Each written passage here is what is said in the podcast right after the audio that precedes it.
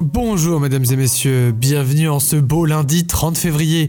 J'espère que vous allez au plus mal ce matin, que de votre nez s'écoulent des chutes du Niagara, que vous êtes pris de migraines à vous taper la tête sur les murs, comme ça, comme ça, là, regardez. Mais vous êtes bloqué ah, complet, Bertrand. Qu'est-ce qui vous prend ? oh, Bravo Henri, vous avez raison, je débloque, mais tout est prévu. Ne vous inquiétez pas, car aujourd'hui nous accueillons le grand doc Yves Simo. Bonjour monsieur Lardon. Merci pour votre accueil. Pour ce qui est de votre bosse, situé à l'apex de votre os frontal juxtaposant votre maxillaire, que l'on appelle plus communément le front, un peu de glace, du paracétamol et le tour est joué. Et vous voyez Henri, c'est incroyable, le doc Yves Simo a réponse à tous nos mots. Tant qu'on y est, doc, d'ailleurs, j'ai un petit début de mycose là entre le pléingounia et les calmez-vous Bertrand, hein. Je suis là pour répondre aux auditeurs. Et on fait signe en régie qu'il y a déjà un auditeur qui veut vous parler, doc. Je ne pensais même pas qu'on était écoutés, voyez-vous. Bonjour doc, moi c'est Irène. Alors, faut pas m'en vouloir, hein, c'est la première fois que je passe à la radio, hein. C'est marrant, on dirait que je suis un peu comme au téléphone, c'est fou. C'est sans doute parce que vous êtes au téléphone, Marlène. Irène, doc, Irène. Alors, alors, je vous dis mon petit problème, je suis malheureuse. Et je sais que c'est grave parce que sur Internet, ils disent que je vais mourir. Gisèle, on est tous malheureuses à un moment dans notre vie. Ouvrez votre frigo, mangez une glace, pensez à autre chose et le sourire vous reviendra. Mec, j'ai pas faim, doc, j'ai pas faim. Je vous dis que je suis malheureuse. Ben, j'ai bien compris, pas besoin de crier. J'ai mal en dedans, doc. Et malheureuse, c'est peut-être la fracture, comme Didier, hein. La fracture, elle se n'est pas relevée, hein. L'infarctus. Ah, alors, la fracture, c'est ce que les flics qui m'ont foutu sur ma peut-être Peugeot trois cent six, parce que je prends le sens interdit. Non, non, non, non, Marlène, l'infraction. Non, Irène. Non, là, si c'est l'infarctus, ça, ça dépasse mes compétences, hein. Faut faire le soixante-quinze. Euh, le quinze, doc. C'est le quinze. Oui, pardon, le quinze. En même temps, quinze plus quinze, ah, hein. Doc, elle a quoi avec l'infarctus, les flics, ma Peugeot.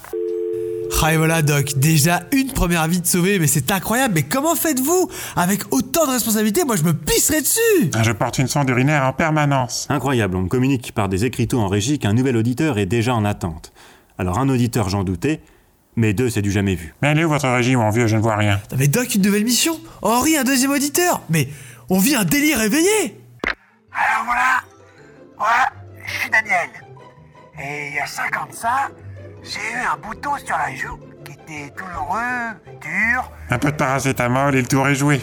Ah, doc, écoutez-moi, je n'ai pas regardé sur Google. Quand Dieu non, si vous regardez Google, votre bouton c'est un cancer et vous finissez sous chimiothérapie dans trois mois. Doc, il se trouve que justement mon bouton était un cancer. C'est d'ailleurs pour cela que je vous appelle des soins palliatifs. La poche de caca vient juste de se percer et ça arrête pas de couler partout. Et j'en ai plein jusqu'au cou là. L'infirmière ne répond pas, et je sais pas quoi faire. Ah mais mon petit bonhomme, vous êtes dans la merde jusqu'au cou. Je vous conseille de continuer d'appuyer bien fort sur le bouton d'appel de l'infirmière. Vous n'allez plus être dans de beaux draps si personne ne vient. Allez, salut Daniel, au suivant. Mais doc, j'ai les doigts plein de merde, hein, et... Au suivant. Enfin mon doc, je vous admire, quel talent. Oh, Henri, quel talent, mais surtout quelle empathie, enfin, vous savez y faire, vous, au tard des patients. Eh oui, il faut s'y prendre tôt. Ce sont des études longues, pour des consultations courtes, qui permettent de faire le bien, sans faire le mal. Et notre régie qui me fait des signaux de fumée.